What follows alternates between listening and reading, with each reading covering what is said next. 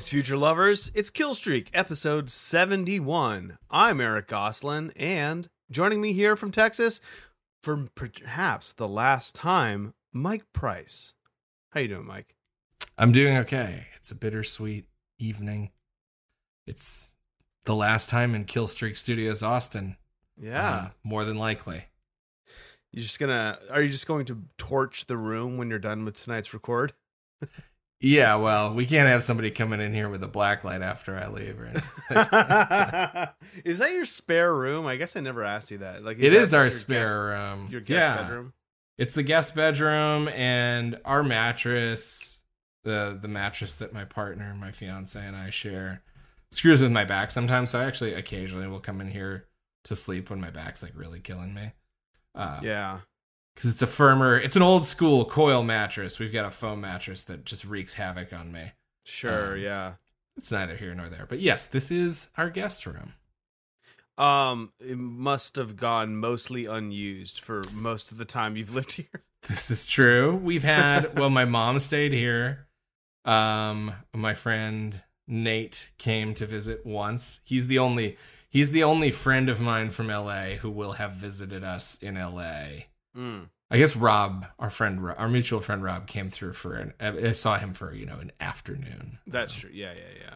Yeah, and that was very Yeah, nice. it's, it is a bummer, man. I always, I was like, uh, it's cool that Price is moving to Austin because now I have a place to stay when I'm in Austin and a cool person to hang out with who likes food and stuff the way I do, so he can show me the good spots. Yeah. And uh, hey, nope. Now you're just gonna have to settle for having me as a friend who lives in your city that Yeah, you can yeah. spend time with whenever you want to.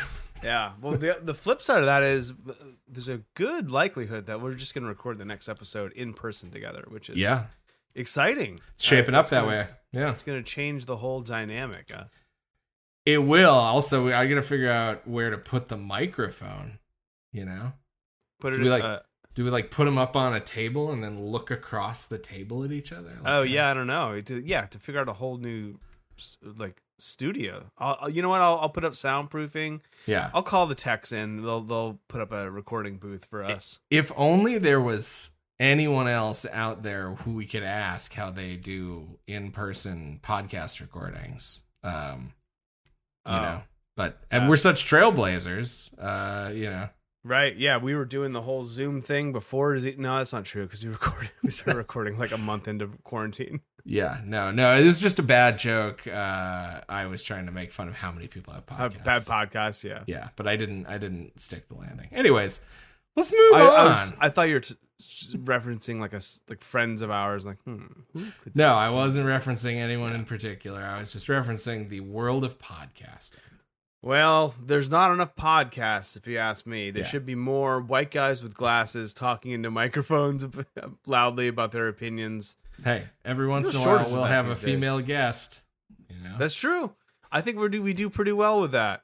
Uh, having female guests on on all of my podcasts, I try to have a ton of female Mhm. guests. yeah, And actually, one of the greatest compliments I ever received was um, from a, t- a, a guest on a podcast I, ha- I had called "Hey Teens," and sh- she tweeted after that like she appreciated she appreciated that our podcast frequently had women guests and we were not creeps at all, which is like, oh, that's nice. way to way to give yourself a huge pat on the back. Yeah, thank you. I'm not a creep, guys. I just play one uh, in movies and on the podcast and in my social media. with my family. with my family, uh, the different alleys I skulk around. Classic alley skulker. well, speaking of guy, little creepy guys, we're talking Child's Play 3 today. Sure are. The ultimate little creepy guy, Chucky. Hey, Chucky. Hey, hey, bitch. Okay. Oh, no. Before we get into the movie at all, I want to ask you a question that is sort of about the movie, but not important. Did you feel like Brad Dourif this time around starts to creep into like Christian Slater doing Jack kind Nicholson? of Jack Nicholson Yeah, yeah, I territory? did. I did think that. Yeah. And actually, last episode when I was doing the Chucky voice, I Uh-huh. realized halfway through that I was just doing a Christian Slater voice. Yeah, I wish I knew any Christian Slater lines so I could. Yeah, I do don't that, either. but- Pump up the jam. It's, it's pump up the volume, I think. Oh fuck, you're right. Is it? That's the name of the Yeah. movie. I'm sure he also pumps up jams. He over the pumps up course of that jams movie. too. Yeah. Um, Gleam in the Cube, baby. I don't know. What that, was. that was like Duke Nukem. Gleam in the Cube, baby. I just came here to gleam cubes and kick ass. Clean pubes. oh no. Hey, Fig, what's up? Fig up? liked that joke. Mm, Fig was an angel at the office today. I brought him in. We had, a, had an in-person meeting, and he was great. okay. Very proud of him. Not proud of him right now. Yeah, well. Uh yeah, so anyways, this week we watched Child's Play 3. Uh 1991. We talked about this came out 9 months after uh Child's Play 2. Yeah. Not- so if you Not if you went got- into production, came out 9 months after. let's say if you uh were at a drive-in movie theater watching Child's Play 2, got a little frisky with your partner, got a bun in the oven, you could have watched Child's Play 3 when that wee little tot was just Yeah. a day old. With your Or maybe newborn. even given birth in a cab at that Yeah. movie theater. Yeah. or Why, why would you be in a cab at the movie? Take a cab at the to drive-in. Well, people only give if you're if you're going into labor in a car, it's got to be a taxi cab. So everybody knows that. Um, so uh, we'll talk about a blood and guts check in just a second. But you know, for anybody who doesn't know, this is sort of the much maligned in entry in this franchise. I think generally speaking, people tend to talk about this as being the worst one. Yeah. Even the Um, makers, like Brad Dourif, I just read, considers Yeah. it to be the worst. Brad Dourif does. Don Mancini's not a big fan. The director Jack Bender uh, said in an interview that it was kind of a joke. Yeah. That's funny. yeah. So I ask you, what did you think? Um, I didn't hate it. Like It was- I, it what's that? wasn't that bad. It's not that bad. Yeah, that's the thing. Like it's, I, uh, I went into it like with really low expectations. Same, I realized yeah. too, I have seen parts of this movie. I don't think I've seen Yeah. it all the way through, but I've seen parts of it. Um, and I was like, this is fine. This is kind of fun. Right. Yeah. It's. I mean, expectations obviously have a huge impact on how we watch all these movies, right? Yeah. And like, if I if you had probably switched what people say about Child's Play 2 and Child's Play 3, I probably would have given almost the exact same reviews, but Yeah. flip flopped, right? Um, because you know, Child's Play 2, a lot of people talk about as being the best one in the series, and this is like a lot of people say is the worst one, and so coming at it from that perspective, I was like, this doesn't seem deserving of being talked about as some sort of like reject piece of shit. Yeah, I agree. Um, it, it honestly, I don't like. It's sort of a lateral lateral move from two, in my Mhm. opinion, in a lot of ways. Um, I do appreciate the new setting. I think that's it's Yeah. like, good to mix it up. I don't want to see Andy in another like home setting. Mm-hmm. Uh, the performances are fine. Like it's it, it stretches credibility a little bit here Sure. and there, but like it's also Yeah. a talking doll movie. Yeah, um, I agree with you on all of that, and it's like I think it. I I think you can't say you nailed you hit the nail on the head. You can't say enough about just switching it up, where Yeah. it's like if they had just done another. It's now Andy's nine instead of eight, and, right, right, right. and it's like he's just getting chased around again as like a helpless kid. It's like this is a very different movie. Uh, I mean, a lot of the ways that Chucky sort of operates are similar, but it's you know at least it like you know shook things up. It changed the pace a little bit, and I agree with you. I think the performances were pretty solid, especially considering the kind of reputation that this movie has. yeah, yeah. Like they weren't amazing, but it's just like there wasn't this what despite being a movie that was like really rushed into production. It like I don't think it felt super cheap. no, I don't think so. Yeah. Uh, So- and usually you can tell like a movie that feels super cheap is like Jason X or something like that. Or like, yeah, yeah. You know, like s- some of those uh, Friday movies. Mhm. Uh, oh, speaking of Friday movies, actually, I just accidentally segued into something I wanted to bring up anyway. okay. This movie shares something in common in that it is a it was released a year or nine months later from the last movie and advances the age of Andy's by like six years. or s- Yes. or seven years. Well, so we're gonna get into a fun and exciting sort of the alternate timeline of the Chucky verse. Yeah. But here's the thing I think it's going to clean itself up really fast because, as far as I know, the events of Bride of Chucky take place weeks after the events of this movie. Okay. And the and Bride of Chucky came out, you know, what, 7 years later, I It was it was seven years later. Yeah. so it's like they they stretch it forward seven years and then recompress it Yeah. back to normal timeline with Bride of Chucky. Which I, I don't know if they did that on purpose, but that's fun. I always think it's so funny when when a movie does that. It's like now, so this came out in '91. It would Mhm. actually be '98 when this was Right. released. And it's like, yeah, think I, like cell phones would be different if there are cell phones. You know what I mean? Like, I- it's just Mhm. funny that they're. If I were to ever do that, I would just like have some sort of very weird technology that doesn't really exist. Take a big exist, but- take a big swing. yeah, big swing. Like I'm gonna predict. You know. why the fuck not? Um yeah, but uh a little background uh you know, this is um the director of this one is is an interesting. He's I don't I, I mean he may or may not be an interesting guy. I don't know him personally, but I thought it was it, it was interesting that um this this guy Jack Bender, who I think at the time sometimes he goes by John Bender, but anyways Jack Bender, um he's like a big um producer and director on Lost. Uh he Yeah. was you know obviously like. Uh, not one of the showrunners, but he was an executive producer, and I think that he was one of the two or three most prolific directors of the show. Hmm Uh, he directed the series finale. He directed like forty episodes of the show, I think. Wow. Yeah. So, and the funny, and the, the other thing that's really funny about it is like, think this might be. He's done two features ever. This was the first one, uh, and then the other one is some random movie called Lone Justice Two, which I don't know what it is. Um, he's just a big time TV director, and he was a TV director for, you know, almost 15 years before he made this movie. And then he's been a TV director for the 30 years since he's made this movie. And after Lost, uh, he worked on Carnival, he worked on Alcatraz, he worked on Under the Dome, that TNT show, The Last Ship. Yeah. Uh, I think he's one of the executive producers of.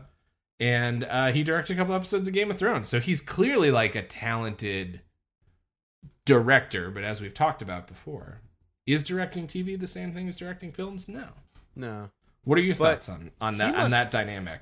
He must be uh, on on TV versus. Or film. you or you know what say what you were gonna say about him first. Oh, I would say he must be fucking loaded. Well, I like I don't know what those guys get paid. I'm sure it's it's good. I think it's know. good. And, I- Yeah. and they get like you know residuals from when those things Mhm. air. So if it's Yeah. something like Lost that gets replayed, like you, it's, Mhm. you're doing you're doing just fine. Um, and also if you direct a pilot, I think you get like a portion of like the rest of the episodes. There's there's Mhm. something crazy like that. I don't know exactly. I'm not a successful. Person Yeah. I mean, I think he gets paid. Prob my guess is he gets paid a lot more for those producer credits than he does for directing. oh sure, yeah, episodes. probably. Um, because I think that yeah, my I think that you know you make. I just googled it, and who knows how much this is worth. It's from from six years ago, but Hollywood Reporter saying that the average director of an hour long drama makes about forty to fifty thousand dollars an episode, which is not huge in my. That sounds low. Yeah, it Yeah. seems low. Mm-hmm. Yeah. But also, that's only like a week or two of work. Yeah, absolutely. That's, So that's uh, pretty good. It's a great day rate. Yeah. uh, anyway, so to answer your question, it's something we've we've talked about before. Mhm. I can't remember with what, but like, yeah, when you're directing for TV, it's more of a plug and play situation where you know you're you're maybe skipping around like you're doing every odd episode or every Mhm. third or fourth episode. Uh, and that dir- director will like prep with everybody, but like you're not reinventing the wheel when you start a TV Right. show. You're, it's like this isn't your auteur vision. right. It's it's like no, you're you know if you're gonna direct Game of Thrones, you're going to play by the Game of Thrones rule book and you can't do anything crazy or you know I mean I'm sure you can come up with cool like shots or something like that but it's more Yeah. and the and the actors know their shit like Peter Dinklage knows how to play Tyrion at that point Mhm. Yeah. you know Yeah, I think I am ma- I mean, and this is this is my sort of rookie interpretation, and hopefully in a couple of years I'll be able to give you a much better answer uh, after so. I've gotten my master's degree. Um, but yeah, like a TV director, most of what you come in and do, I think, is kind of just it's a lot of visualizing how things are going to happen and unfold. Um, you know, basically taking a script and deciding what shots you want like how the shots that you wanted to get to uh to actually represent what's happening. But like in terms of the tone like you don't come in and tell the DP to shoot things a completely different way. And right right. and like you were saying it's it's you know you're not really giving notes to actors so much as you are you're just you stay in that one kind of lane of like okay i want the next shot. I want this shot to be this. I want this shot to be that. And i and this is how i want things to sort of move. So you certainly have some creative control. I think it's just like in a much more limited capacity. Yeah, I mean, TV just seems like it's a much more collaborative medium. Mhm. Film is. Like it's. I actually just had this discussion with uh, an editor director friend of mine, and she was complaining about people who take vanity credits, like a film by, is like Okay. a kind of a controversial thing to put on in. okay And not not everybody can do it. It's actually something you have to you have to work out with like the DGA Hmm. and shit. So like not everybody can. I mean, of course, if you're just making like Yeti two, you can put a film by. sure You would never because it's not a shot on video, but um so but that also is like it's it's controversial because it takes more than one person to make a film absolutely uh and i think like in certain cases calling it a martin scorsese picture or something like that makes sense like scorsese is certainly calling the shots but uh yeah it's it, it's something that a lot of people want to see phased out which i don't know what i feel like sometimes i think it's cool you yeah know, like I know that like other people worked on a Spike Lee joint, but I like seeing Sure. that. You know what I mean? Yeah. Yeah, I mean also with Spike Lee, it's like less about it's it's like that that phrase is a catch it's like a calling It's, card. it's like you branding. Yeah. Yeah, absolutely. Um anyways, back to Child's Play 3. Yeah, so Jack Bender, director, um funny note about this, there was initially an offer out to Peter Jackson to direct this movie Oh. and he declined. He was uh, getting ready to make Dead Alive. Um, probably a good decision. on Yeah, probably part. worked out fine for him. But also, God, would I love to see a, a a Child's Play movie directed by early '90s Peter Jackson? Yeah. I mean, the the sequ- the series is about to take a very crazy turn, Mhm. and like I like that these future installments have more like. I don't think they have like big name directors. Didn't like Ronnie Yu do the next? yeah, he is the director of Bride of Chucky.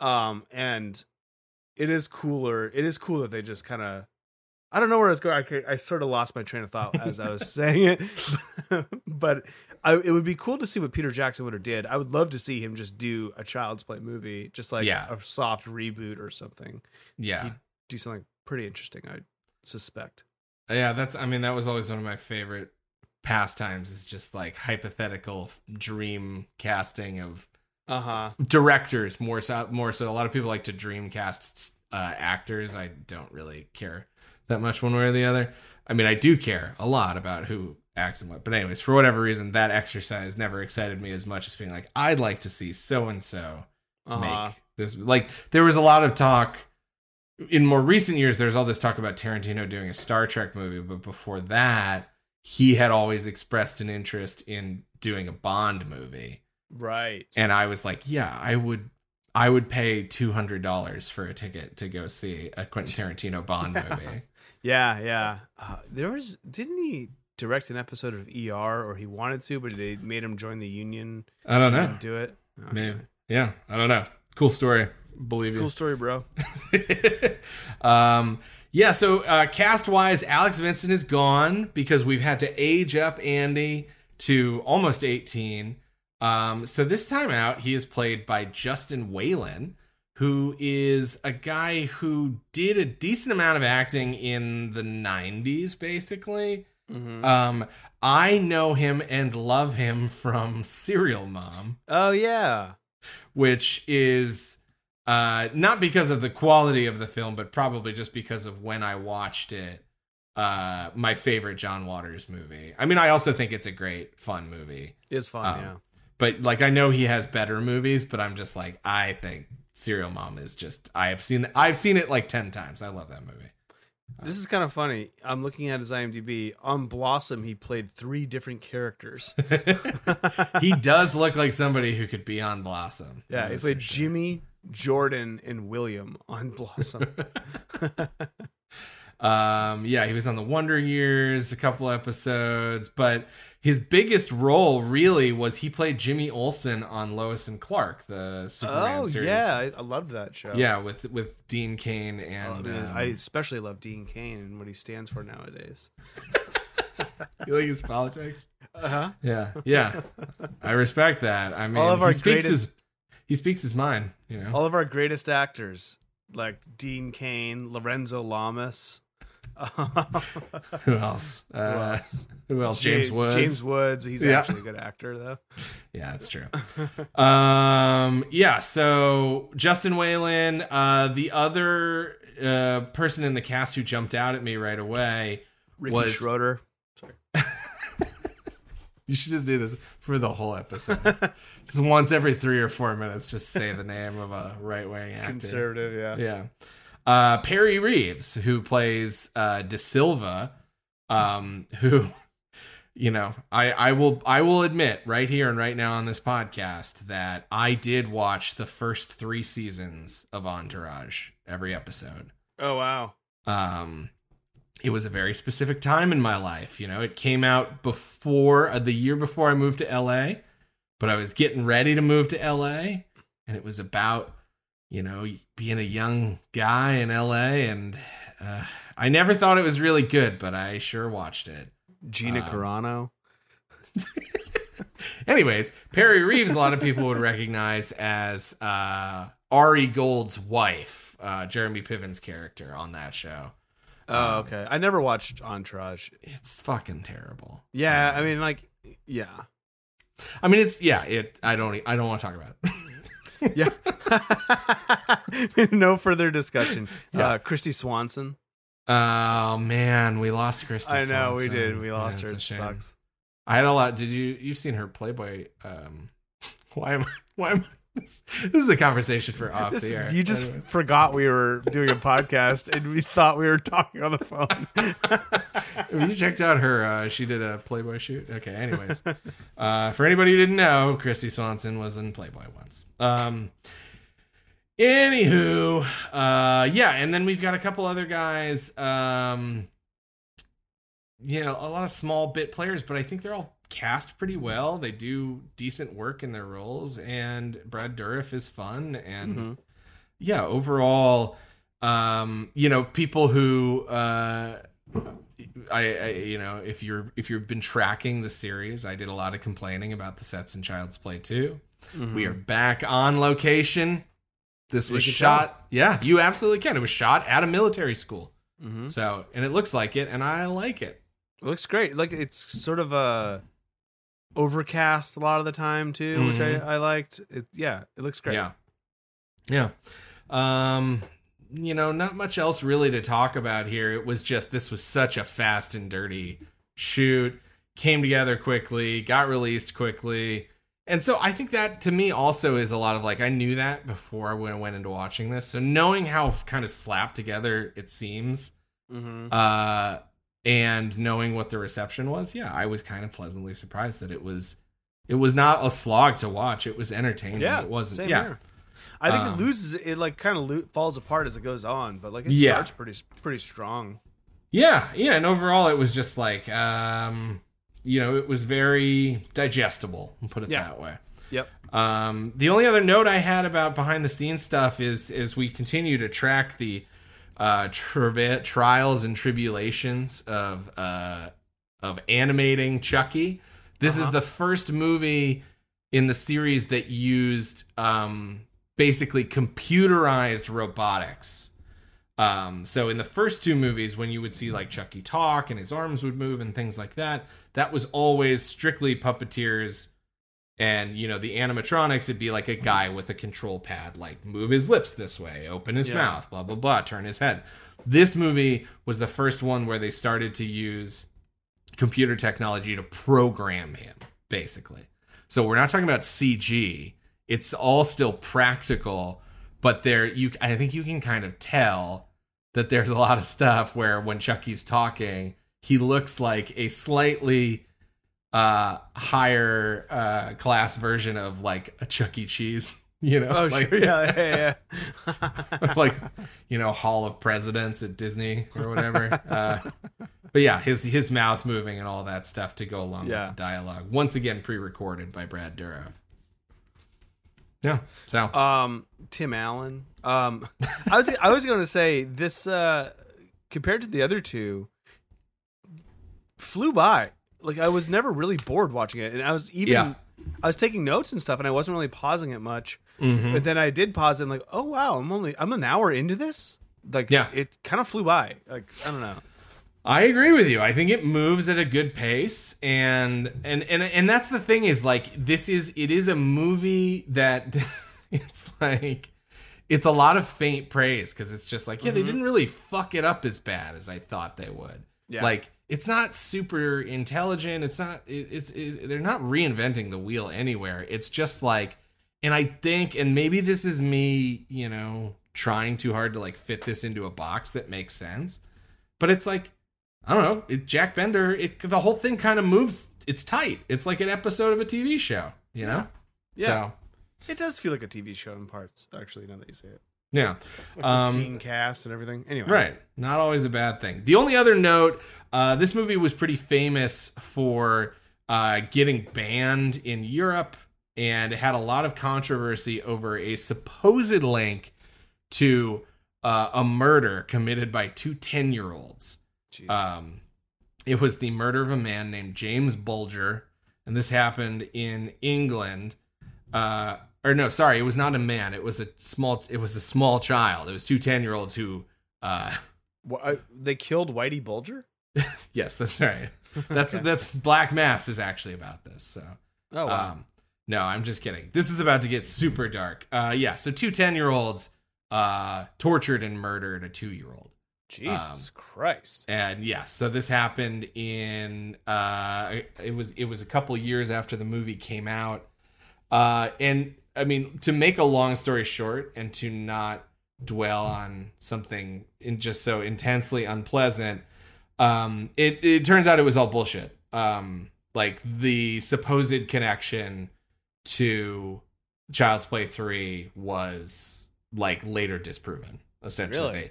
they had they someone had some had had I think I don't know if it happened in the in the court case or if it was just like in jour- in you know in in the tabloids or whatever but it suggested that these kids had seen Child's Play 3 and then like a couple days later they did this but it turns out that they didn't like that that that one of their dads had rented it but it had been uh at a time when the kid wasn't there so it's like you know it was all turns out it was all made up Wow.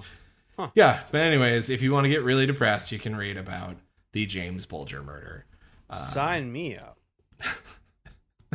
And that is all I have. Uh, otherwise, uh, yeah, we got a movie. You wanna you wanna talk about it? You got any questions? You got any concerns? You want to add anything to the discussion? Questions, comments, concerns? No, not nothing I can think of. But maybe Feeling stuff will come up as we're uh as we're talking. Maybe this movie. Maybe. will. No. Okay, okay.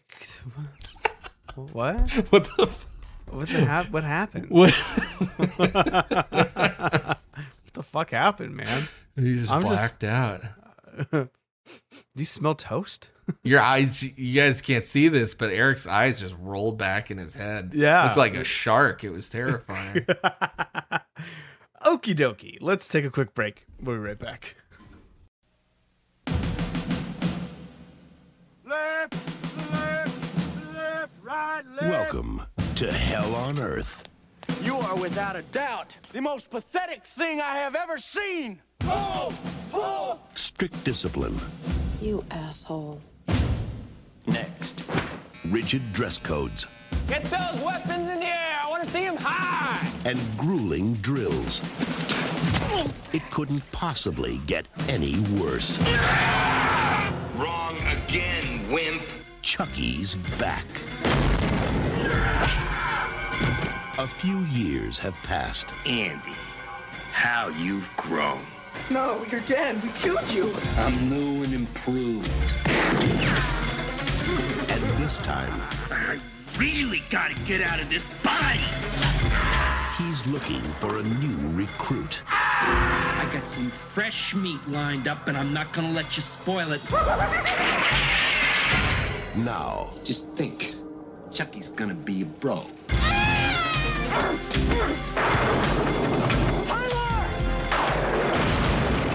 Child's Play 3. Look who's stalking. That haircut ain't regulation, soldier. Don't fuck with the Chuck.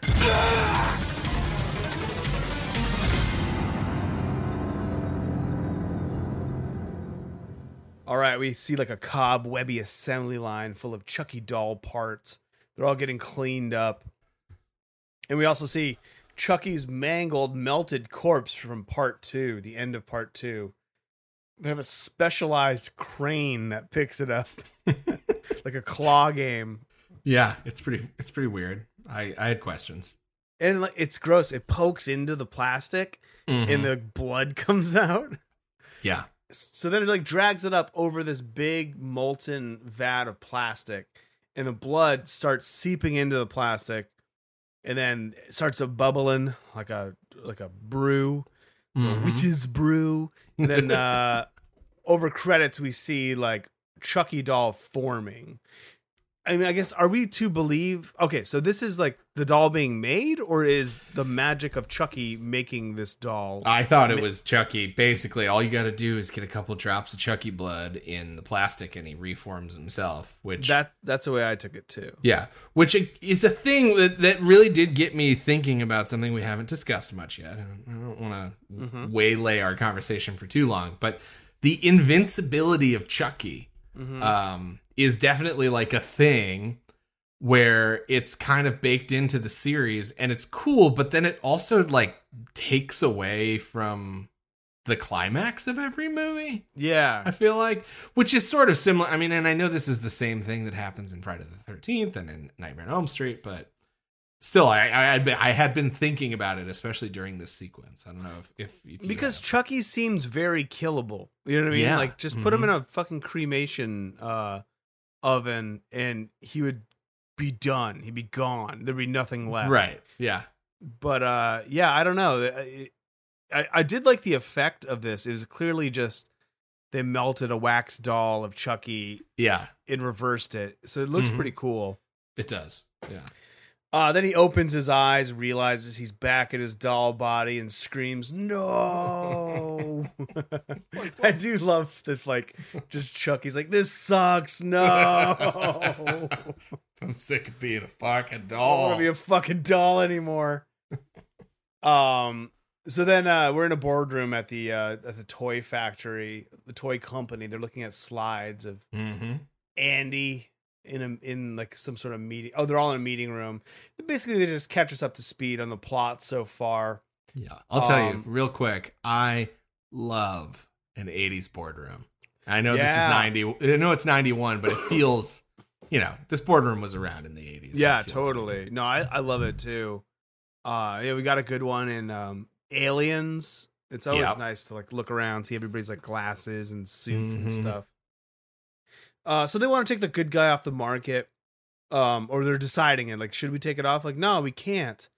We can't let the fantasy of one disturbed boy influence company policy.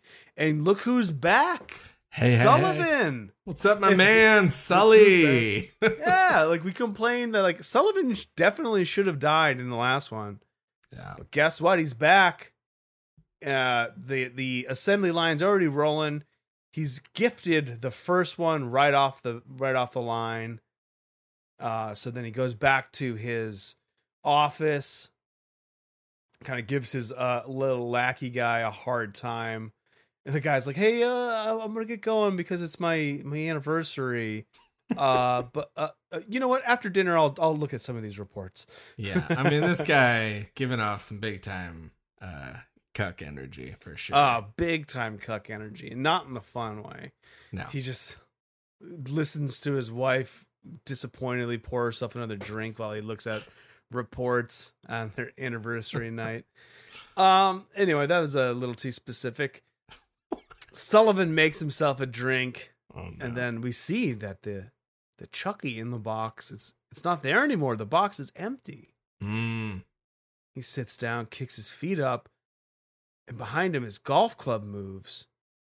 Then he, he's like, "What's going on?" He picks it up, gets a good putt, few good putts in. We see Chucky scurrying around in the background. Chucky grabs a jar of marbles. Suddenly, he turns the TV off. Uh. Sullivan's confused. He's looking around under the couch. A lot of, lot of back and forth between like Chucky Yeah. fucking with him. I will say that this scene in particular, I do think is a little too long. It is. It kind of like there's a one too many things, or Mhm. like two too many things.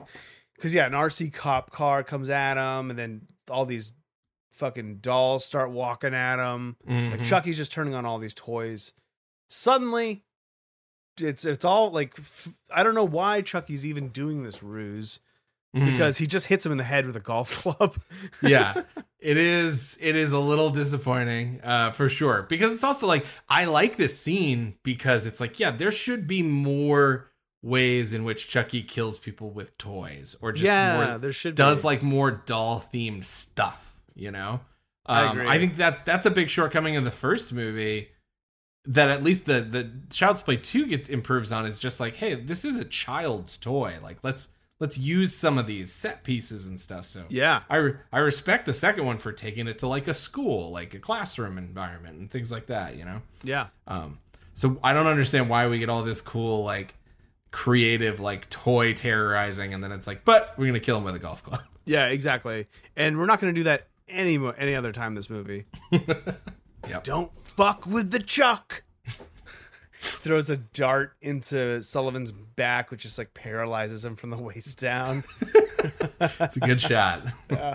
and finally, uh, Chucky strangles him with the cord of a yo-yo, just like the good old days. It's like, oh yeah, I forgot he's the sh- Lakeshore Strangler, so he does like sh- he should strangle more people. Yeah, yeah. I mean, I buy like I get that, and it's. I also feel like that's something. If they really wanted to make me care about that, I would have kept that up more often in the series. More Yeah. strangling. Also, strangling is a boring way for a serial killer to kill somebody. It should have been like the Lakeshore Slasher. Then Chucky would make more sense. Yeah, I agree. Uh, so then he looks up Andy's info on Sullivan's computer and he sees that Andy's been sent to military school. Then we're on the bus with Andy. He's uh, pulling up to school. Kent, I believe it's called. It's called Kent.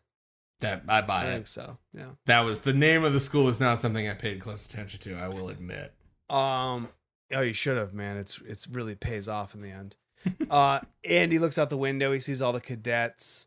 He meets with uh Cochran, Colonel Cochran, who runs the school.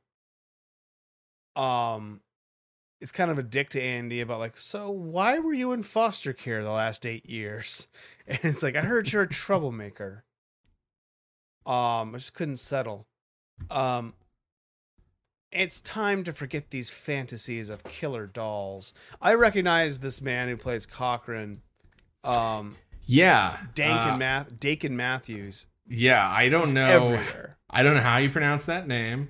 Dakin sounds as good as anything. That's, uh, but yeah, he is the ultimate for me. Even guy who like knows everybody's name in a movie. Uh huh. He's like, oh yeah, I don't know that guy's name, but I recognize him. Yeah, totally. He's he's just one of those guys. He's a character actor. You've seen him in a million things, but you can't think Mm-hmm. of one thing he's in. You know? Yeah, I'm looking at his credits right now, and I'm just trying to see if I can remember even his specific role in anything. And so far, the answer to that is no. Yeah, yeah, exactly. He's been in a million things, and I'm like, yeah, I believe that he was in that, but I don't remember that role. Um, then we meet the uh, fucking weirdo guy who shaves the kids' heads, who has big um, oh, like Big Ed from Twin Peaks. I can't remember the guy's name. Absolutely, Everett yes. McGill. Mm-hmm. Yeah, This is is this uh Botnick, right? The uh, Botnick, yeah. yeah. I never wrote his name down. I, I didn't Mhm. catch it, but Yeah, so he is uh movie that you you have not or have seen Hellraiser, remind me. I have seen Hellraiser. Okay, yeah. So he's the dad in Hellraiser. Oh, really? Yes. That's oh, like I didn't his recognize him at all. Yeah, that to me is like his big, big thing. Um, and then also he is in Dirty Harry. He, Oh, he- okay. he's the killer in Dirty Harry. So those oh, are the he's, he's a killer. Okay. holy yeah, shit. those are the two big things that I I recognize him from. I love Dirty Harry. Um, so he's really getting off on shaving. These Clint heads. Eastwood. Oh yeah, yeah. There you go. um, it's Andy's turn now. He explains. He explains him why the Romans invented the military haircut, so they couldn't get their hair grabbed and their throat slit. Then there's a commercial comes on for the new and improved Good Guys dolls. I think they just call them Good Guy dolls now. They lost that extra S, maybe. Mm, They should. It's it's it's unwieldy. yeah, you don't want two S's. Goods guys dolls. goods, goods, guys. Goods guys dolls. Um, the other little kid Tyler is there. He's loving it. He loves this commercial, but Andy's having like a silent panic attack. he goes back to his room. His hair's not even that short. It does not look like a military haircut. No, it was. It's funny because it's like, yeah, that's just a good. It's a good looking haircut. Uh, Yeah, yeah. Very were like- nineties teenager kid haircut. Yeah, they were like, well, we cast this kind of good looking teen actor. Yeah. We can't really fuck with his hair too much. Right. Um, so then he hears some banging in the closet back in his room. He opens it up. His roommate falls out. Whitehurst. Uh, Yeah. Is this nerdy kind of guy. He explains that Shelton, uh, I can't remember Shelton's pos- like position or whatever ranking, but Shelton is a prick. He locked him in there. Him and his him and his uh, um, lackeys. So then we go outside. Uh, The kids are all lined up, and Shelton's there. He's examining the boys. You're Yeah. the new boy, huh? Hundred percent R. Lee Ermey energy. Totally. like- that's Yeah. the whole thing. He's just shitty drill sergeant. shitty drill sergeant. He picks up he picks on Whitehurst again. De Silva. We meet De Silva. She's a girl, uh, female cadet. She's a girl. She's a girl. Calls him an asshole. What did you say? I called you an asshole, sir. she drops, makes him do 25, does the last two one handed in a Yeah. fatigued state. That's impressive. Absolutely. I bet you Jack Palance had pretty shitty politics. Oh, yeah. Fuck yeah. I mean, it's back in the time when everybody had shitty politics. yeah. Yeah. yeah. She smiles at Andy. There's a little love connection going on. Uh, so Tyler is the little kid who was impressed by that Good Guys Dolls commercial. He's in the mail room. Sorry, nothing from your dad today. Maybe tomorrow. And he gets like upset that his dad didn't write him. And The mm-hmm. guy's like, "Hey, you know, he's busy flying jets for this country." so it's like a, it's like this real shitty like military dad thing. It's like, hey, he's he's actually Yeah. doing a really good thing, champ. You know, maybe he's ruining your life, bud. Yeah.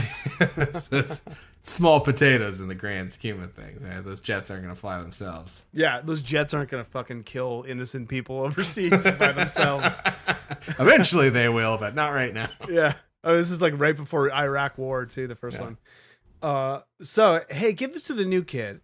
He gives him a big box that's clearly a good guy's dolls box. Um, and then uh, it's all you know. We get that classic thing where he just drops it a lot. He just slams it on doors and shit. yeah. So you know Chucky's getting fucked up inside, Mhm. which is always He's funny. all pissed off. the wrapping rips and he sees what it is and he gets super pumped. So he takes it down to the armory and unwraps it. Chucky just fucking bursts out at him. Who the fuck are you? I thought good guys good guys only say three sentences. I'm new and improved. uh then Chucky realizes something which I actually thought was pretty clever. He's like, wait a minute. I got a new body and I ain't told anyone about my secret yet. And then he's like, My name is Charles Lee Ray to Tyler. So he's Tyler's the new Andy now, which I Yeah. didn't remember and uh was like, "Oh, this is cool actually." It's like Chucky does have a new body. He's unveiling his secret to Mhm. the, to him and now he's like connected to Tyler. Yeah, I never really understood why Chucky was so dead set on being in Andy. Couldn't he have just switched to someone else at any point in time? No, he has to the guy explains that you can only go into the body of the person you first like revealed your secret to. Oh, that's it, the the voodoo guy in the, first voodoo one guy in the first him that. one. Yeah, yeah. Oh, okay. So well, he's, now like, I stuck in this what you're. He- talking about. So that's why he wants Andy so bad. Gotcha. and now Tyler be, like switches places with Andy. Okay, got it. Got it. Um, so it is gross. There's like a little like molestery thing going on because they're always like, "You Oh, want yeah. to play hide the soul?" There's a ton of grooming, and hide the soul Yeah. sounds sexual. It's gross. So we're at the shooting range. Andy doesn't get a single hit on target, but De Silva's getting like bullseyes. Yeah, She hot. shoot shows him how to so hot. super hot. He shows him how to shoot. Um, then back, Chucky's playing hide the soul with Tyler. So he's got Tyler on the ground. He's saying his spell over him. We see those storm clouds rolling in like we did in the first movie. Uh, and then suddenly Cochran and some other guy come in and they catch Tyler. They take Chucky away. Dolls are for girls. Uh, and then he bangs Chucky's head on the way out too, which is again always funny. We love it. Love it. Um, so then they're marching with Shelton outside. Uh, and then uh, Andy sees Cochran carrying Chucky and like starts to panic again, has like a bit of a panic attack. Chucky Mhm. looks right at him, which is funny because it's not like his eyes don't move. Yeah, it's just a doll. Yeah, yeah. um, so then he gets called out for not, you know, having not paying attention. Oh yeah, there's a stupid, a stupid thing where he, he like calls his rifle a gun. Yeah, this is from something else, right? I yeah, it sounded familiar. I just I didn't know from where. It's not a goddamn gun. It's a rifle. Show him the difference. So this guy, I think Ellis is his name. is like the lackey of Shelton. He's like, this is my rifle. This is my gun. And he and he grabs his crotch. This is for shooting, and this is for fun. Isn't this just is this just from Full Metal Jacket? Oh, it might. Yeah, that sounds right. That sounds right. Yeah, I mean, they probably just ripped it off wholesale from for Yeah. Full Metal Jacket. There's a lot I haven't of seen stuff. the movie in years. Neither have I. So now I'm like, is that what is that from? It's from fucking something then. It sounds right. Sounds right. Yeah. Hey, if you guys know, write into at Killstreak Pod on Twitter. And Yeah. Let us know what movie this is from. Uh, so then Cochran throws Chucky into the dumpster, and then which immediately gets dumped into the dump truck. And Chucky calls for help from back there, pretending to be a little kid. So the like the sanitation guy goes back there looking to see like if there's a kid. Chucky goes into the cab of the truck, activates the trash compactor. Really would it's this is a horrifying way to die. Oh, absolutely. Yeah. Uh, I wish it was gorier. Really, as it is, we just see like the guy's arm like mm-hmm. break. It's an. I mean, thinking about it conceptually is truly terrifying. Mm-hmm. Uh, Yeah, getting slowly crushed is like one of the scariest ways I can think of dying. Oh god, that sounds so awful. It sounds Yeah. so awful. Um. So then, back in the dorm, Whitehurst is polishing Shelton's shoes. Um. Oh yes, I I didn't actually. I skipped a part where they like basically everybody finds him. Like not much more happens, but they they find Yeah. him. So uh, Whitehurst is polishing Shelton's shoes, and uh, he asks, and Andy's like, "Hey, did you see Cochran with that Good Guys doll?" And he's like, "Yeah, Good Guys dolls. I remember those." He's like, "Yeah, me too." Mhm. And Whitehurst leaves, and Chucky's hiding in the Foot Locker, in Andy's Foot Locker. And then Whitehurst comes back, and uh, he's like, "Oh yeah, there was a package for you." Um, and then Andy opens the Foot Locker, and Chucky's gone.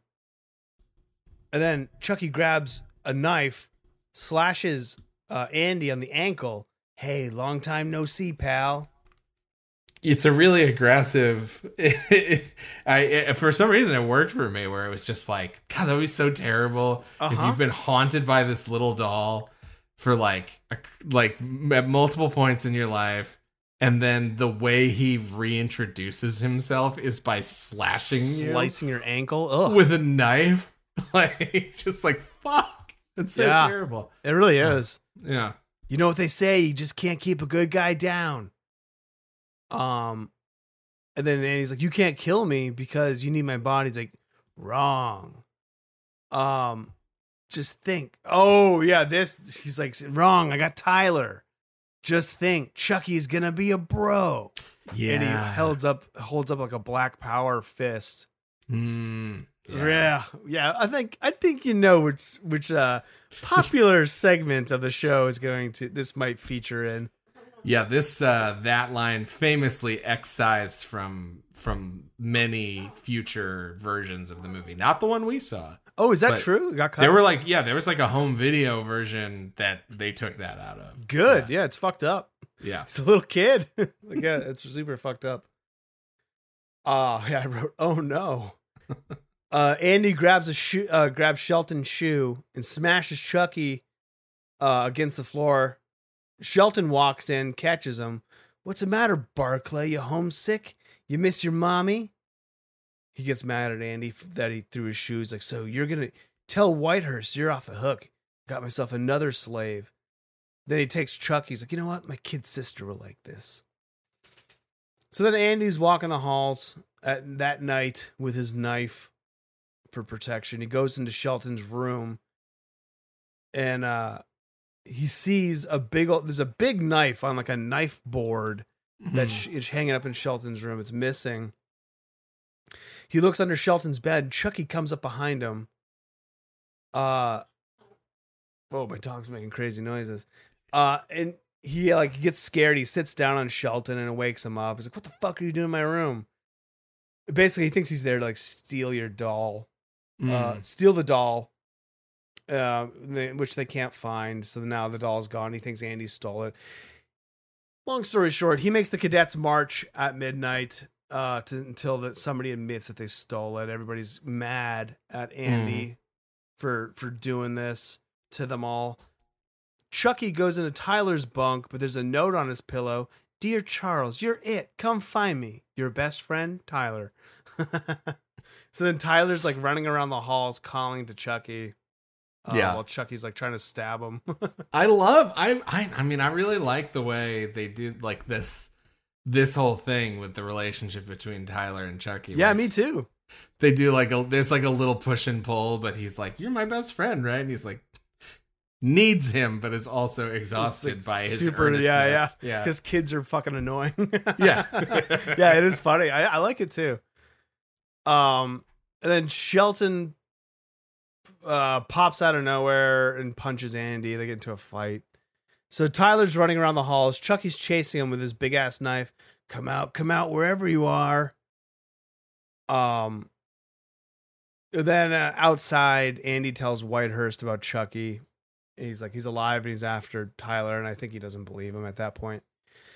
So then De Silva and another girl are sneaking around the halls, and they sneak into Cochran's office uh, because they want to read Andy's file. And uh, they hear a noise. They open the closet door. It's it's Tyler hiding in there with Chucky. So you took the doll. Shelton's gonna have you court-martialed. Um, and then they put lipstick on Chucky. You know, the biggest insult of all time. yeah, absolutely. He's, he's and you know he's disgusted by it. Yeah, I mean, he's got that toxic ma- masculinity. Tyler's like, you're making him look like a wuss, which I gotta give him credit for not saying another very popular word at the time. Sure. Yeah, could be worse. Could be in worse. Theory. Yeah. Uh, then someone's coming. They run out of there, and Chucky is fucking pissed off. He's like, this means war. He's been emasculated. Nothing more horrifying could happen. No. To, to a man. To a to a doll. The doll Uh, man. Not doll man, not not actual doll man, but to a doll spaceman. yeah, Not Tom Thomerson. Tim I forgot Thomerson. about doll man. Tim Thomerson, Doll Man. Uh, so Cochran comes back into his office. Uh, he sees Chucky lying on the floor and is, of course, confused. Uh, we get like a jump scare because Chucky's like gets activated. I like to be hugged. He throws Chucky in the trash, and Chucky's gone. He's not in the trash anymore. He pops out with his knife. It scares Cochran so much that he has a heart attack, and he knocks over his display of you know, model soldiers on a battlefield and dies. I always thought those were so cool. They are cool. This is a, a weirdly unceremonious. It is, Death, right? Yeah, the deaths in this movie aren't very good. Like Yeah. They're really not. I mean, kind of the they're not good in the other movies either. No, this is not a series up to this point, at least, which has been super creative with its murders. No. Especially, especially considering that there's there's like it's sort of fertile ground for that. Yeah, totally is. Uh, yeah, because like, th- you know what? Uh, briefly to pause, I think Mhm. Child's Play is a total B tier horror Mhm. series. Yeah. because for that reason like it just kind of skirts it skates along on its premise and that's kind of it um but i think it does we'll see soon it does start to go in crazy directions which i appreciate Yeah. uh so then in the mess hall there's a moment of silence for cochran the creepy barber botnik or whatever dr robotnik goes around checking everybody's hair and he's like whitehurst see me after breakfast uh, Andy gets tripped. Everybody laughs at him. Andy goes over to Tyler, and he's like, "Hey, I got to talk to you about Chucky." You mean Charles? And he warns Tyler about him, and he gives Tyler like a knife to protect himself with. So then the barber's insulting Whitehurst, just like really laying into him, like you're an embarrassment, Mhm. fucking asshole. Uh, he's always trimming his mustache too, which I assumed would like come into play, but it doesn't. Like Chucky doesn't. Yeah. I was waiting for him to go down on somebody, and it just never Yeah, paid yeah. off. Never Yeah. paid off. Um, yeah, I just I, I was thinking maybe like Chucky's gonna like cut his lip off or something like that, his upper lip. Sure. But nope. So then uh, he gets Whitehurst out of, out of there. He starts sweeping up. And what's in his cabinet? Well, it's Chucky. He falls out. Huh, that haircut ain't regulation, soldier. So he puts Chucky in the fucking chair. This is like he's full on crazy person It's now. com- it's it's a compulsion. He he's got to trim everything's hair. He's got to trim. You should see this guy's pubes. So there's you could you could they're like perfectly like a centimeter long. You like measure like it's, Yeah, they look like the, they look like the greens at Pebble Beach. oh. Um, so then Chucky slices his throat with a straight razor. Presto, you're dead. I don't know if I get that. well, that that's so his his line was "Presto, you're bald." He said that to multiple people. Oh, you're right. I missed Yeah. that. Presto, you're dead. yeah, and at, least I will say this: it's like at least using his straight razor to slit his throat Uh huh. is on. It's on theme, right? It's it's it's not super creative, but at least it's like yeah, that's what you would assume would happen. Right. Yeah, and it's it is a good like a straight razor is a creepy weapon. So Mhm. at least you got that going on for you. Uh Whitehurst comes back, sees Chucky in the dead barber and runs. Kind of nothing happens with like no nobody discovers this body. Yeah, yeah, we don't ever really come back to Botnick, do we? No, never. Because now it's time for the annual war games. Uh basically they're split up into two different sides. Mhm. Red team, blue team. Yeah. Andy's on the red uh, blue team. Tyler's on the red team. Shelton is controlling the blue team, and they're doing something which is fucking impossible. They're shooting paint bullets out of their real rifles. Yeah, like, that's not. no, that that doesn't exist. That doesn't happen. But I really remembered this from Me too. from when I saw this as a kid. Me Yeah. too. Yeah. Um, because Chucky switches out the paint for real bullets, Of course he does. which is like fucking really horrifying and terror and like It it is, and I will say this: it's like this is. I thought I was like, this is a good idea. Just It is. like just as like a little horror movie murder setup. It's like, yeah, definitely war games where they have switched out real bullets for fake ones. But they should have gone further. Like the only uh, spoiler, only one person Yeah. really dies from this. But like Oh, that would be pretty cool if like. I mean, it would be pretty awful too. But like Yeah. you know, six people getting taken out by these bullets. Yeah, I mean, it's also yeah, it would be. It's like somehow more horrifying than ninety percent of what happens in horror movies because it's Yeah. like- so it's like too realistic. Yeah, yeah. I mean, I, that is something I definitely have thought about while watching this. Is like, oh, this is a hits a little bit too close to home. yeah, Um, I mean, not literally for me, but just you know, living for in life for our country, for our country. Yeah. Uh, so Andy knows Whitehurst saw Chucky because he's acting all weird, but he insists he didn't.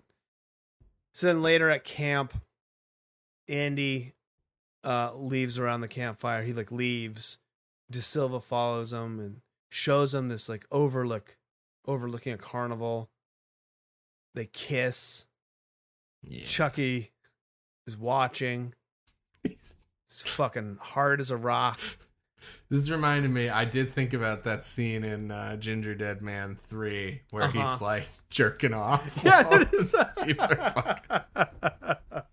people are fucking- yeah. I gotta Yeah. say, man, those movies are terrible. But Gingerdead Man Three is a movie that I think of more than I'd care to. I agree. Yeah, I was thinking about it the other day actually. think about it like once a week. Yeah, the, the first two, fuck them, completely forgettable. But Uh, Those Ginger suck. Dead Man Three, Three's pretty good. yeah, and that's something special. We might have to go back and did we make that a fuck or was that a was that a kill? Uh, I don't remember actually. I think it's probably a fuck. It's definitely the best. Yeah. It's the one we said was the best. Yeah, I know that, but yeah, we'll have to go check the do. Uh, Jesus Christ! Holy shit! all right, moving on. Moving on. Moving. on. Uh, My brain is broken. anyway, so Chucky's watching. He's like, I really got to get out of this body. Um, so then later, Andy goes after Tyler. Uh, Whitehurst won't go with him.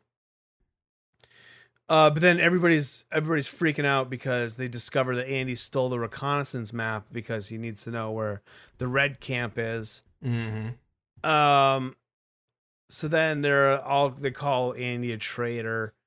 Andy goes to where Tyler is, uh, and then but no, he's gone. Tyler's gone. He went AWOL with someone named Charles. Um, and then we see Tyler and Chucky walking through the woods, and Tyler's like, "Thanks for coming after me." He's like, "Hey, what are friends for? Now we play hide the soul." Again, creepy, grooming Yeah. behavior. Still gross. Uh, Chucky pulls a knife on Tyler because he doesn't want to play hide the soul. Like, I don't want to do it. And he pulls a knife. And Tyler is like, You're not my friend. And stabs Chucky with his knife that Andy gave him and gets him in the shoulder. Um, the team finds Andy and he's like, tries to warn them that Tyler's in trouble, but nobody believes him. Suddenly, Chucky jumps on De Silva's back and Tyler runs into them uh, into like where they all are and he says andy's right charles is bad and suddenly they get a call on the walkie talkie it's for andy. It's ch- clearly chucky. I want the kid. Bring him up to the old jeep or there's gonna be hell to pay. Um and then we hear like de silva say something so he knows that like de silva is with chucky. And then chucky calls the red team so that they will ambush each other and start shooting each other with the real life bullets. Mm-hmm. Chucky also has a grenade, which is a funny thing for a killer doll to have. Time to sit back and watch the sparks fly. Uh, so then the teams confront each other. And it's time to fight. Uh, oh, I don't know, whatever. I don't know what that note was. Who fucking cares? Who cares? so Andy and Tyler meet Chucky and De Silva. Chucky has his grenade, and he wants. uh He's like, "You give me Tyler, I'll give you De Silva." The blue team rushes in, and they start shooting the jeep with the paint. Um, but then the red team rushes in, and they have the real bullets, I guess, and they Mhm. shoot Shelton right through the heart. And people start freaking out and shooting. Chucky's laughing. Good squibs, by the way. Good squib. Yeah, totally. Uh, and in the chaos, Tyler escapes into the woods. Uh, Ellis, like the like, uh, Shelton's lackey, blames Andy for some reason. I'm not really sure why. Yeah. they move on from it fast enough, so it's like, but it confusing. Yeah. Uh, Chucky throws his grenade. S- Sayonara, suckers. Yeah. Oh, by the way, just before we leave this scene behind, because this is marks the death of Shelton.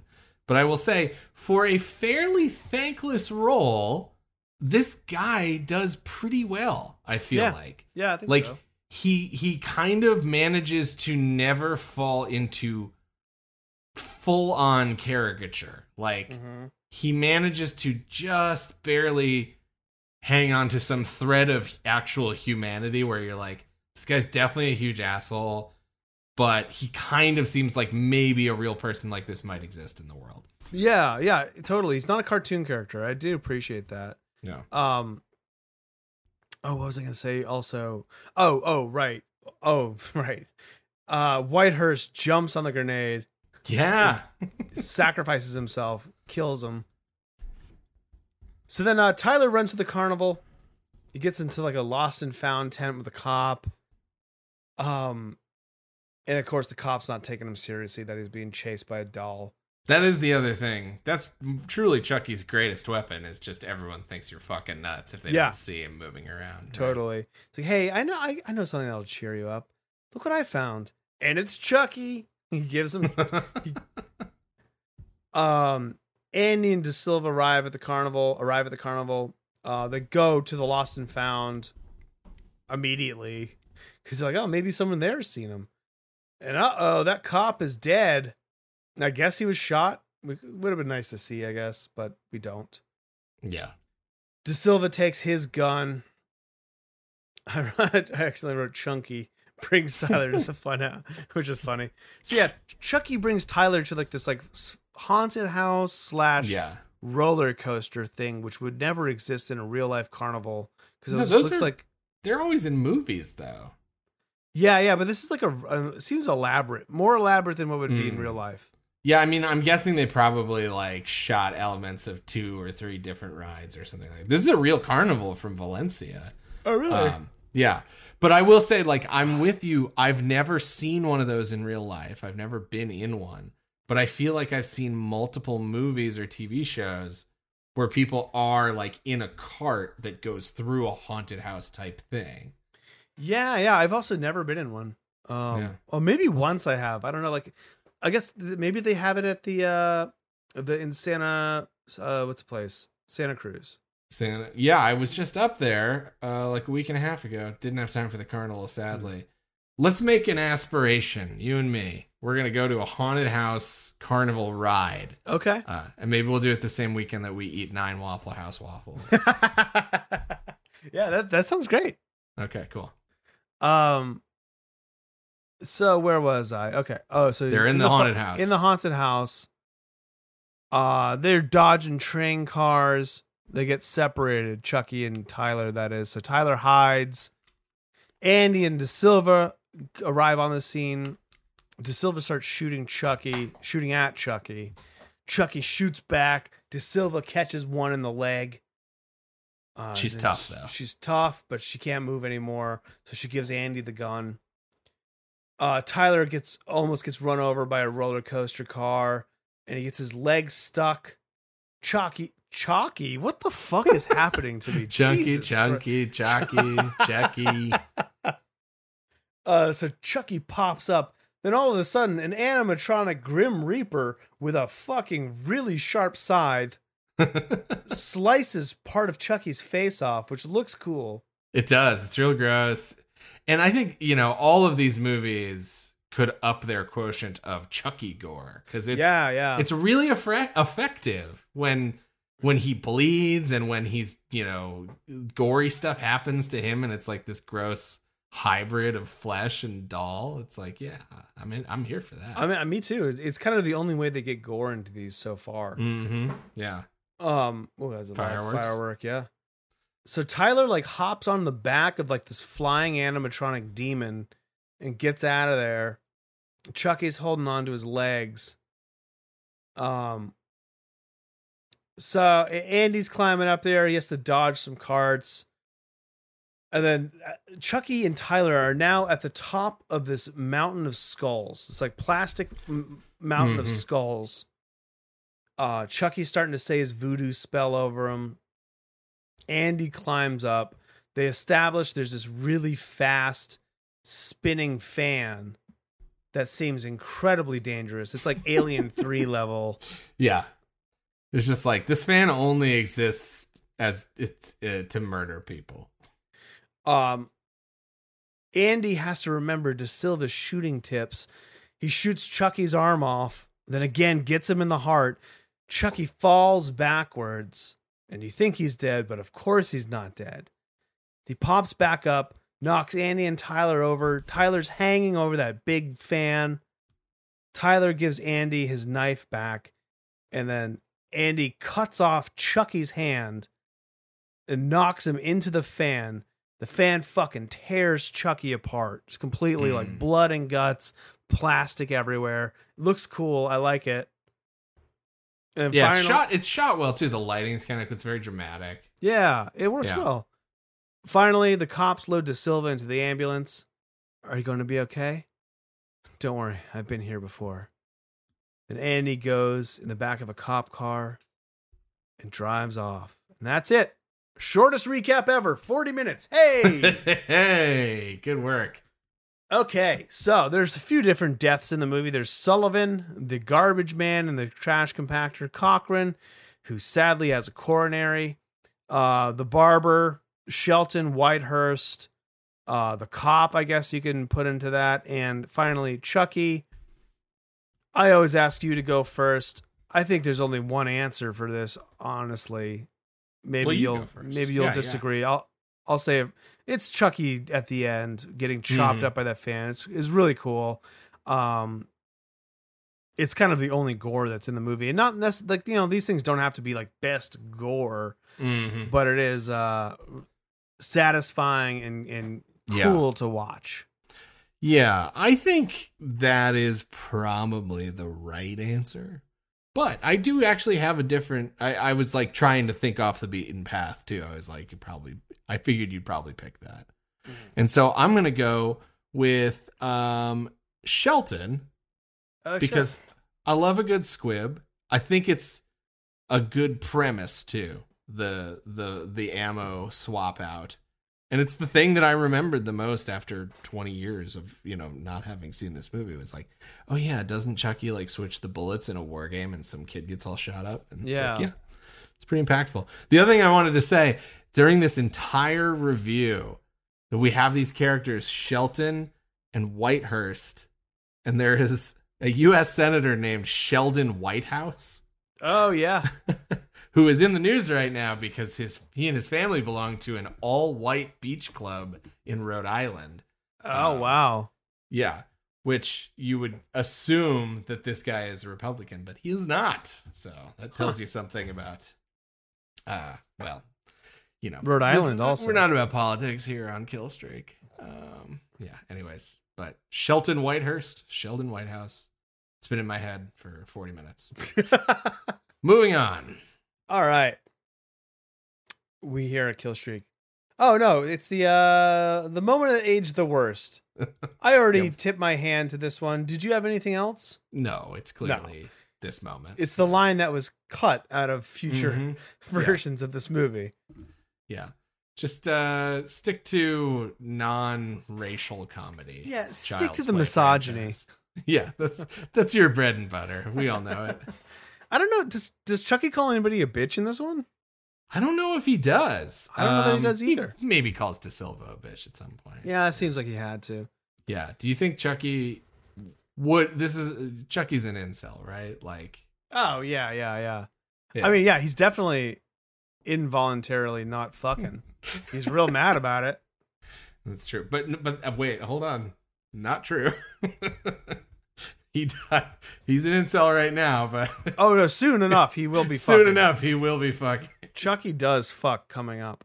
Yeah. Uh I mean the movie's called this one of the movies is called Seed of Chucky. Yes, this is true. All right, we here on Killstreak like to rate how scary these movies are, and right now we're doing that on a scale of one to ten. I believe the first movie was like a six point five or so. Yeah. Part two was a five. Five. This is not scary. This is not scary. I would. it less scary than the last one? I think so. I think this feels like a four to me, but I can get I down can with be. that. I can be convinced otherwise. I don't think I need to convince you otherwise. Uh, that I, that Okay. works for me. Four works for me. Okay. Yeah. There's not the thing. This thing in it that's the scariest. Two things. Mhm. Andy getting sliced on the on the ankle is very creepy. That's a creepy Yeah. thing.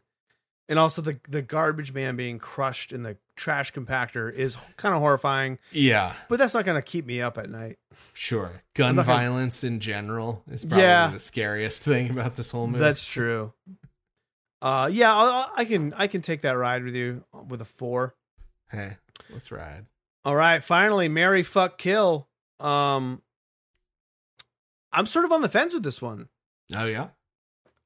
What do we give? We've we've gone we've gone fuck with all of these, right? Fuck. Fuck. Yeah. yeah. I- Okay, do you want me to go first? Or you want to go first? I'll go first. Okay. Um, there's no way that I can say this movie is better than the Mhm. first movie. Uh huh. Um, that's just I can't I can't take I can't go there. Okay. But I don't think this is a bad movie at, at all. Mhm. I think I, I had a lot of fun watching it. It's not Yeah. perfect. It's a rush job. Fine. I, I get that. Mhm. It's it's not beloved by its fans or the creators, but I don't think it's that bad. I think it's kind of fun. It's Yeah. a real like down, you know, it's a real easy watch. Mhm. Um and for that, I guess I can't go as far as a Mary. For a second, I'm like, man, this maybe is a Mary, but they're like, no, this I can't. oh wow. I can't give a Mary to Child's Play three, where I'm, if I'm not doing it with with one or two. Okay. Yeah. Yeah. Yeah. Sure. Sure. So, but this also not a kill. I think this Yeah, is yeah. another fuck for me. Okay, great. I spent that entire time thinking that you were talking about being on the knife's edge between fuck and kill. No, no, fucking. And when you were like, it's not a Mary for me, I'm like, wait, what? You're talking I was like, I liked it more than I expected too, but I'm not gonna marry. Uh, no, no, I can't. I can't. yeah, no, I agree with you. I think this was, in terms of the expectations and the reputation that it has, a pleasant surprise. Um, it is not great. It has problems. It is, but I was just trying to think about it, and now I'm very quickly scanning the 70 existing episodes of Child's, uh, of, not Child's Play 2 of Killstreak. It says Child's Play 2 on the top of the screen. Um, yeah, my edible's kicking in again, so. Um, I'm experimenting with how high I can be while we record these episodes. Mm, great. It's Great. it's good to know your dosage. Um I think this movie is truly kind of like it's it's a real what's the Nate Silver thing? It's like VORP value over replacement player. This is baseball statistics that you could clearly care less about. but- Sure. Yeah. no. Anyways, there's this concept of a replacement player uh, in advanced sabermetrics and statistics in baseball. Okay. And the idea is it's like a hypothetical, like what would the most average player in Major League Baseball look like? Like what would their what would their stat line look like? And then you compare that to a real player to like show their value in context.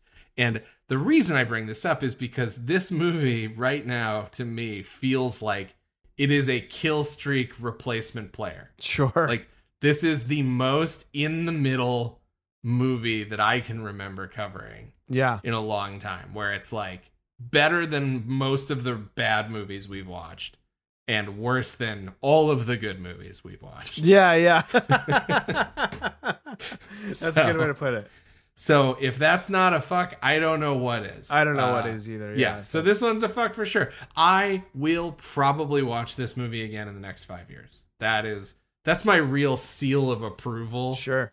is just like, yeah, uh, th- there are a lot of movies we're gonna have to churn through for five straight Halloweens, and I think Child's Play two will probably or three, excuse me, will make it back into my rotation again. It is kind of crazy. Three Child's Play movies, all fucks so far. No, no Yeah. marries, no kills. Mm, we might have to just fuck every movie in this series just to to be consistent. Got to try them all out, you know. Ugh. All right. On that note, let's take a quick break. okay, we're back. We have one final segment for you for this week's episode. We've done it before. We'll do it again. It's always fun. We're playing horror movie Trivial Pursuit. Yeah.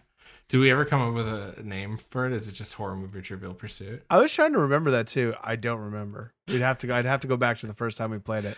And son of a bitch. I know. Yeah. We're not good. We're not Yeah. good. No, no, no, but no one ever claimed we were. Uh, okay, so then also, I feel like over the over the meta game, not like because so what we do is each of us has a card from a horror trivial pursuit uh, set, and we will each answer all six questions on one card, and whoever has the high score wins. But wins what you might ask? We don't know. And also over the span of time, as we do this multiple times, I don't know. Are, like I feel like we should be working towards something. Yeah, I think you're right. Um, I don't know what. what I mean, you'll we'll be in person soon, Mm-hmm. so something we can both do. Like an ookie cookie scenario, or maybe one of us has to eat nine waffles. oh, wait, that's interesting. Okay, I feel like we should handicap you then, but like like Tonya Harding style. no, yeah, yeah. no, like, yeah, but yes. Um, well, that's something to consider. We don't have to figure it out right now, but um, we would love to get suggestions from our audience as to what stakes Eric and I could be playing for. Yeah. And don't be creepy, you No. pervs. Yeah, and we can play this game maybe one more time before we can dial in what exactly, if any, handicap is needed. Um, but for now, I'm just I want I want a piece of you, and I want you straight up. Okay. So we're gonna run down. Should we do all the categories or how many? I can't remember how we did this last time. It's fine. It's fine. We're doing it the way we do it. Yeah, give us the categories again. Uh, the categories are. Oh, I don't have the key on me anymore. It's Uh, downstairs. I'm well, so sorry. I got Google in front of me. yeah. So Oh, great. quick It's vamp. going great. Vamp. Uh, all right, let me just get rid of our socials right now so we don't have to do it at the end. Uh, if you want to write to us, you can do so at KillstreakPod on Twitter, Instagram. We're uh, killstreakpod at gmail.com. Leave us a voicemail. We haven't had a voicemail in a while. It has Um, been a while. I keep getting personal text messages from friends of the podcast. Uh huh. Uh, I'm going to call you out, Matt. I love the feedback. I love hearing what you have to say. Give us fuel for the fire. Send us a voicemail. Give us that which we desire. To quote Metallica's worst album. Give me fuel. Give me fire. Okay. Anyways, I just uh, uh, I got distracted. I got distracted calling out Matt, and I didn't do the one thing that I was tasked Oh. with doing. so I vamped for nothing. yeah. Well, Leave us a rating on iTunes. There Leave us a rating on iTunes. Share this with your friends. Uh, give us suggestions of series you'd like for us to cover. Um, Mhm. we'd always, you know, we want to do what you guys want to hear. So let us know. Okay, so there are six com- uh, categories. Jesus Christ, six comprehensive categories is what it says. Um, I don't know if this is the order that they're in, but according to Amazon, they are gore and disturbing, psychological, killer, monster, paranormal, and comedy. Hmm. Yeah. So maybe we can try to figure out what these are as we go through. Yeah. Um, Uh, so you want me to? You want to pick a card at random, and then we can pick that one. or- Yeah, or I I have a card. Um, well, no, we don't. Or we, wait, we're doing the same card. Shit. no, no, no, no. We're Okay, not. We're yeah. doing it to each other. Okay, yeah, I have a card. Yeah, we're doing it to each other. All right. I'll go first. hmm Uh, do you want to pick a? Should I just run down? Yeah, the just go from, the top, to the bottom. Alright. That's what I do. From the top, what actor portrayed both Lucas and Jeffrey in 2013's Mama? That's hard. Ooh boy, um, some shitty little kid. I can see his face from the. Yeah, I don't know. What All right, Nicholas Cost Nikolai Coster Waldo it? Waldo What? Wait, from from Game of Thrones. he. Oh, he plays adults. I thought we were talking about little kid. Well, I don't know. It says it's Lucas and Jeffrey and Mama. Okay, all right. Well, yeah, I know who that guy is. Yeah. Star of the uh, long canceled Fox hour long sci fi drama New Amsterdam. Oh, was he? Yeah, I was. I like that show. I did too. I watched it and then it got canceled. Um, okay, IMO for one. Your first question What virus did aliens put in the smallpox vaccine to wipe out humanity in the X Files? And that is 93 to 2018. So I believe they're talking about the whole series.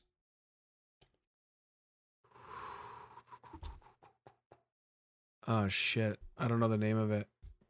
It's it's like the is it the black goo shit? I think it might be, but I don't know. Uh, I don't remember what it's called. Uh, yeah, black goo is my guess. It's a good guess. It's called the Spartan virus. Pretty hard question. oh yeah. So maybe the first category is hard questions. what was the country of origin for the film Nosferatu? Mmm. Um. Wow, this should be easy, but now I'm like overthinking it. Um, Don't overthink it. Germany. Yes. Okay. Got one point. Woo! Thanks. Thanks for your help. Um. Okay, and I I did find a legend. So the first category was apparently paranormal. Uh, that doesn't make any sense. Oh yeah, that makes sense. Yeah. Mm-hmm. No, maybe I don't know. Yeah. Anyways, keep going. It's your turn. Oh, thanks.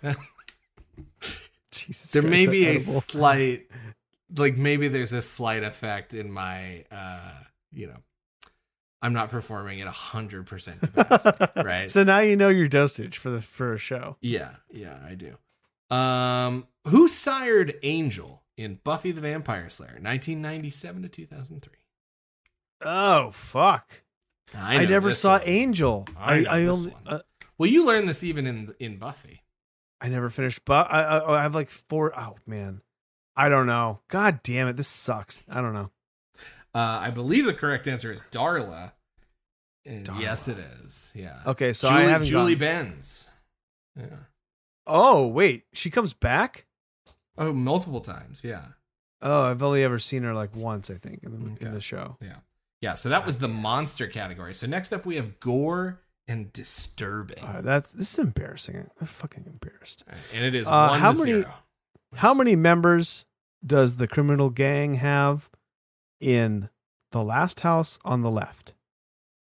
How many members are in the criminal gang in the last house on the left? Huh. Well, you know what? I've never seen The Last House on the Left or. Oh my God, remake. really? Yeah. Wow. What What is Fig doing?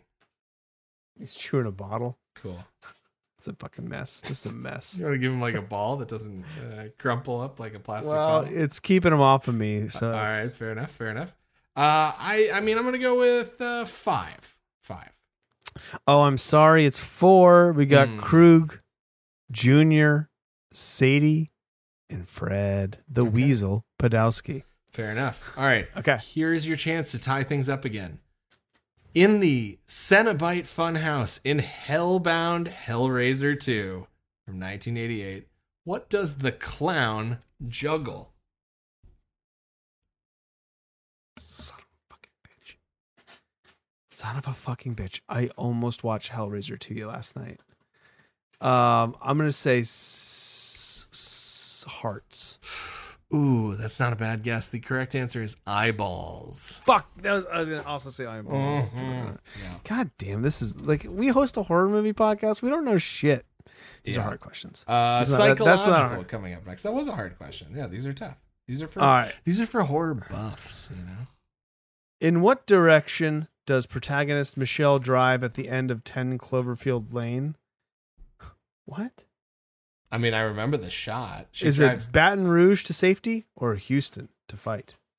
oh, she goes to Houston to fight. Correct. Yeah. Ooh, multiple choice. That's e- that was easier than I thought it was gonna be. Yeah. I was like, I think it's north. I'm not positive, but Oh man, I just saw an upcoming one. All right, go ahead. What's what's my next one? uh, your next one. Sorry, I was just distracted by Fig making an insane amount of noise. Oh, I'm so sorry. Uh, Nicole Kidman starred in which film where she and her children are the ones haunting a family and not the other way around? The others. That is correct. There you go. In the remake of Child's Play from 2019, what brand of doll is Chucky? In the remake, In the remake. brand is he? So do they? I mean, I think he's a good guy doll still. Oh, I'm sorry. He's a buddy. B U D D I. Oh man, it's stupid. okay, this is your chance to tie it up again. It is two to one right now. Nobody's running away with this thing. Fig just tried to eat my card. What a terror! This is not an easy This question. is his witching hour.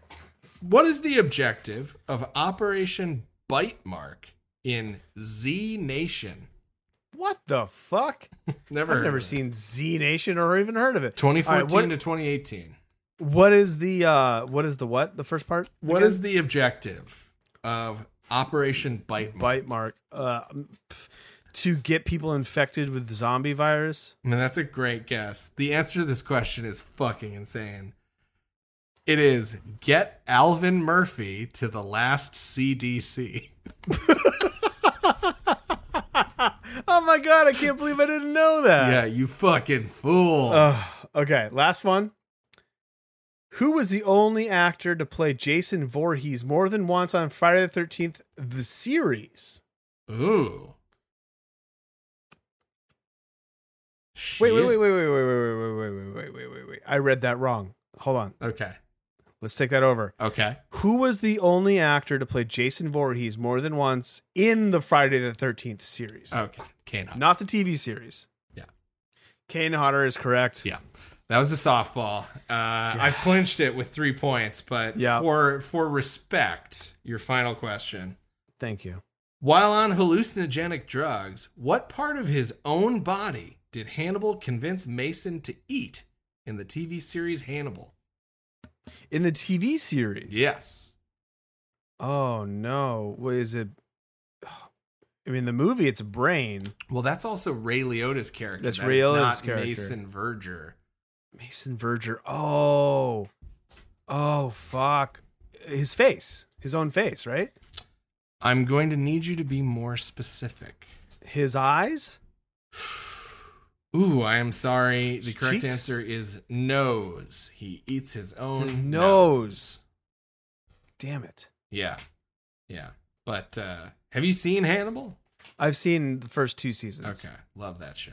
Yeah, That's it's great. I got to finish. I think there's a third season I never saw Mhm. because I knew that it, it got canceled before it like was able to wrap it up. ends all right. okay. Yeah. I gotta- it, it, it, it wraps up in a way, I would say. So, anyways, that has been uh, Horror Movie Trivial Pursuit once again. Uh, I won by two for anyone keeping track at home, just so we can properly calculate Eric's uh, handicap as we go I'm going to come back here. I'm going to come back. I'm going to come back. This is, I mean, really, you're at the mercy of the card, and It's true. uh, that was not my greatest showing. I'll be Yeah. the first to admit it, but hey, There's a real All right, randomness guys. to all of it. Anyways, uh, check back in with us next week where we might be recording together from Eric's basement, or I guess his office now. Um, whatever, we'll figure it out. Uh, we will be covering 1998's Bride of Chucky. This is the one that started it all for Eric, and it's certainly one that I've always been very fond of. So I'm excited yeah, to watch again. It has been a number of years since I've seen it. yeah I'm Um, excited. Yeah, this one, uh, I we haven't really covered this on the last couple of podcasts because you guys are adults. You can find these movies if you really want to, but these have all been available on Netflix and continue to be. So right Yep. now, Bride of Chucky is available on Netflix. Uh, yeah, so meet us here again in one week, and and we'll talk about uh, Chucky, and we'll we'll finally get to see Chucky fuck. Well, and as always, don't fuck with the Chuck.